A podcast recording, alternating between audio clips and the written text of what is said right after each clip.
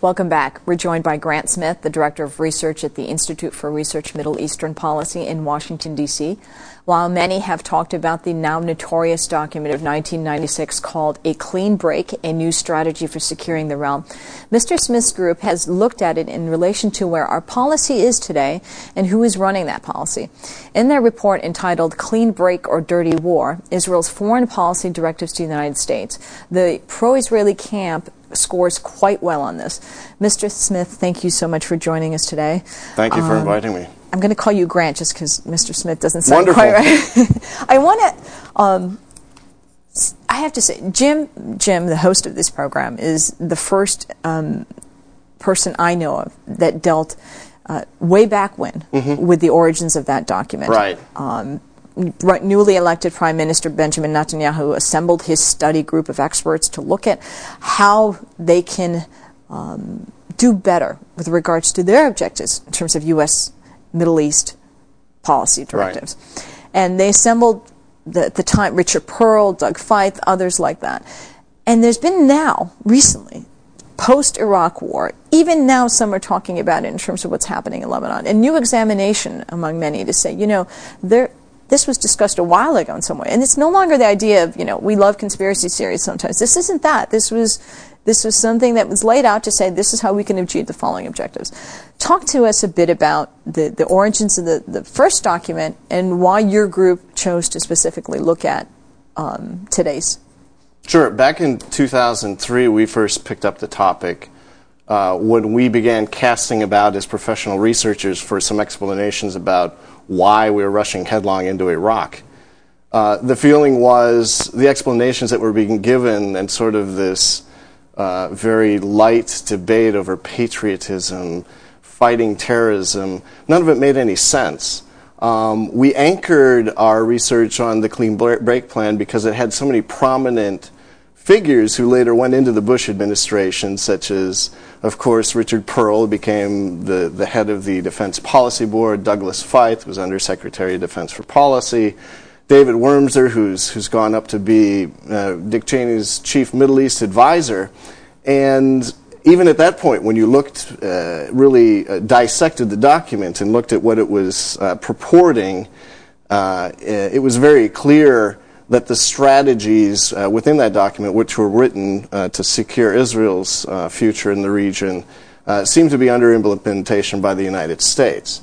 Uh, since that time, uh, the document, you can call it conspiracy theory if you want. There are a lot of theories in the document.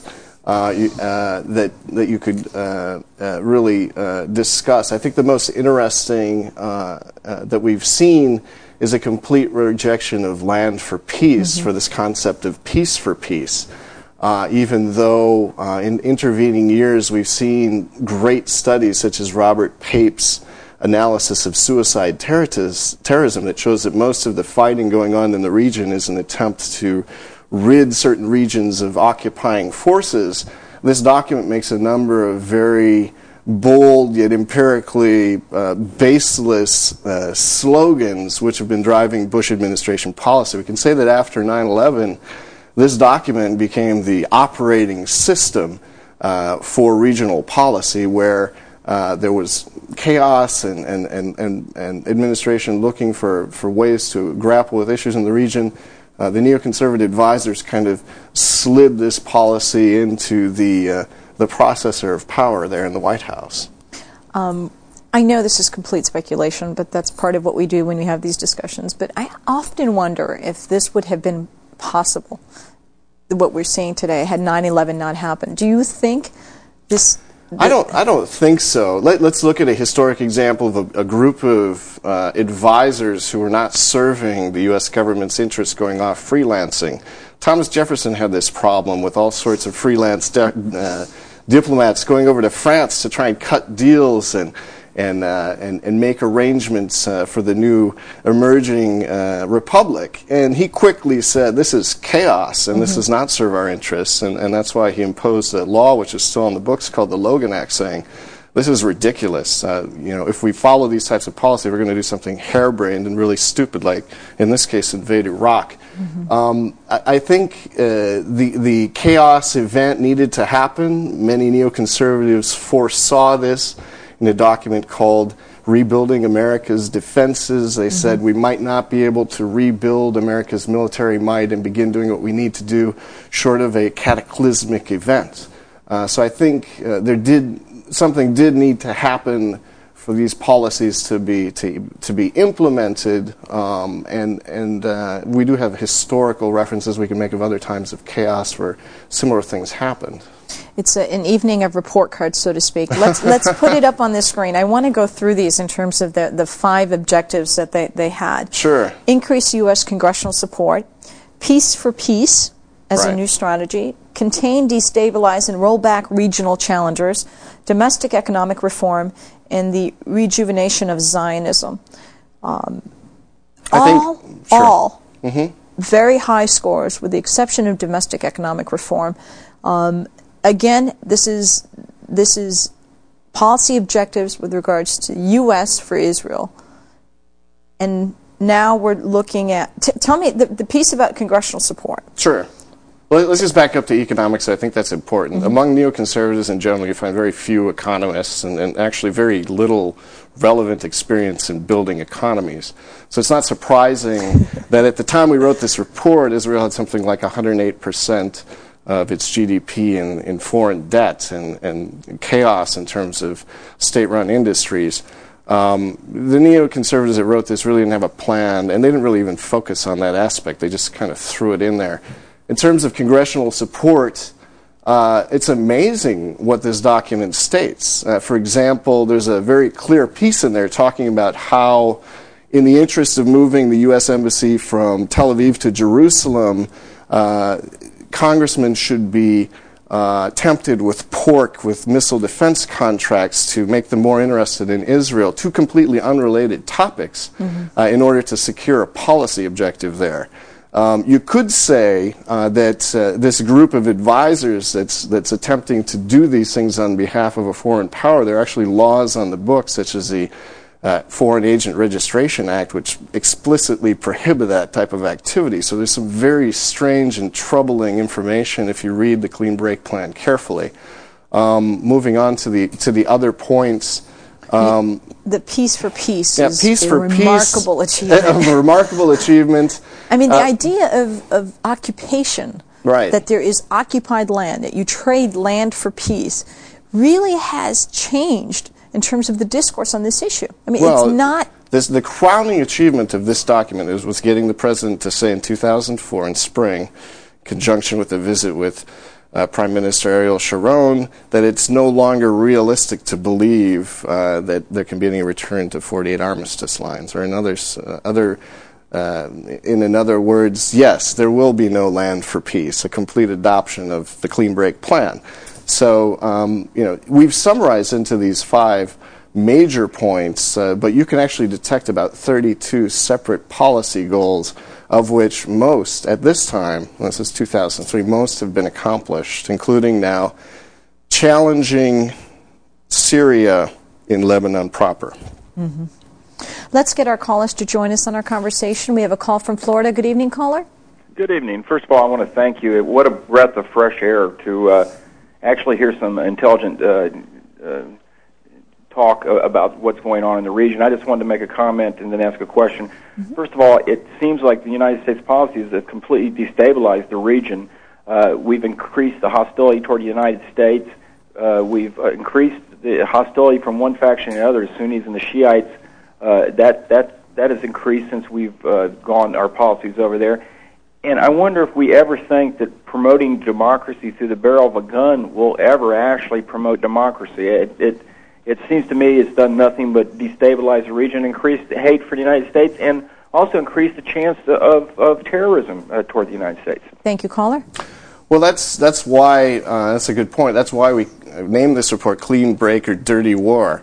What happens in a dirty war? Lots of sort of inexplicable death going on of major leaders such as Rafik Hariri and even uh, Yasser Arafat.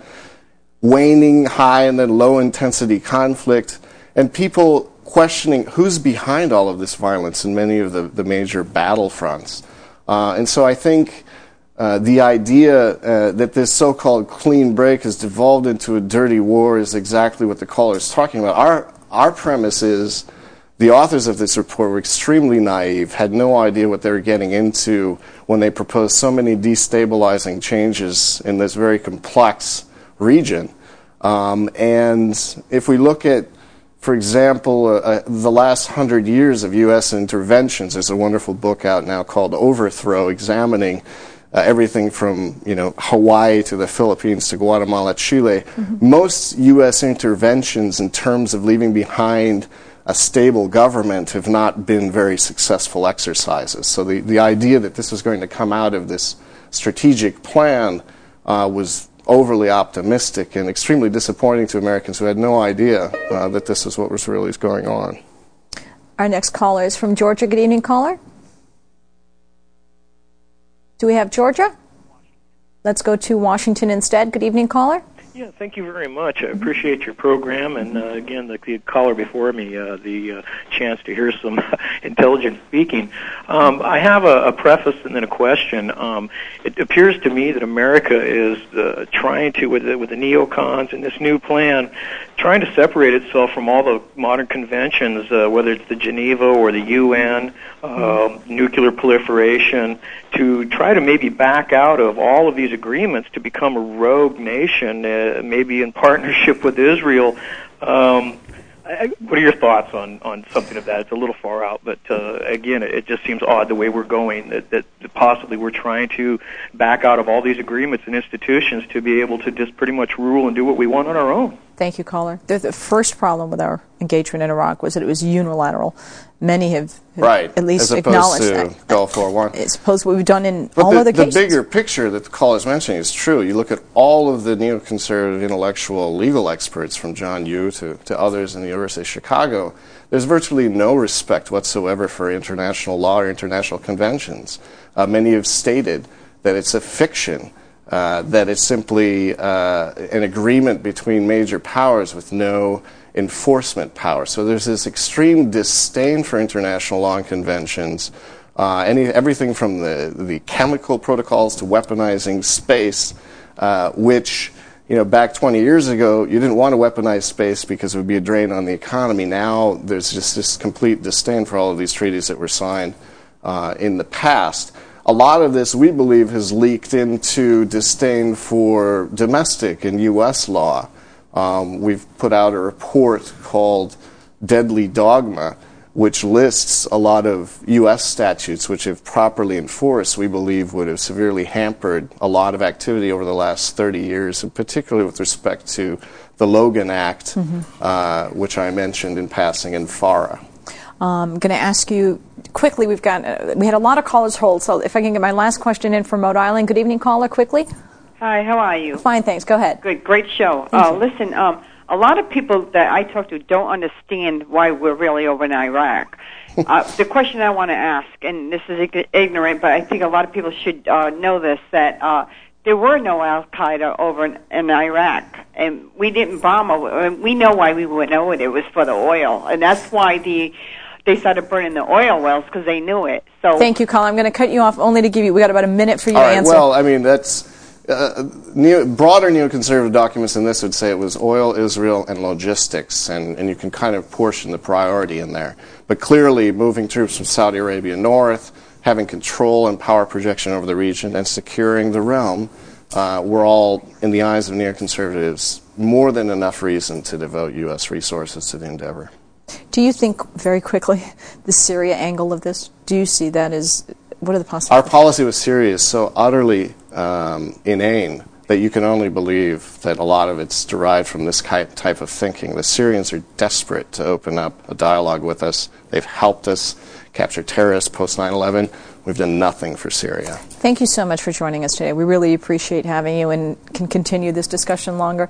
Unfortunately, that's all the time that we have. Please email us with your questions or comments at view at aaiusa.org. I want to thank my guests, Mark Perry, Brian Katulis, and Grant Smith. We'll see you next week on Viewpoint.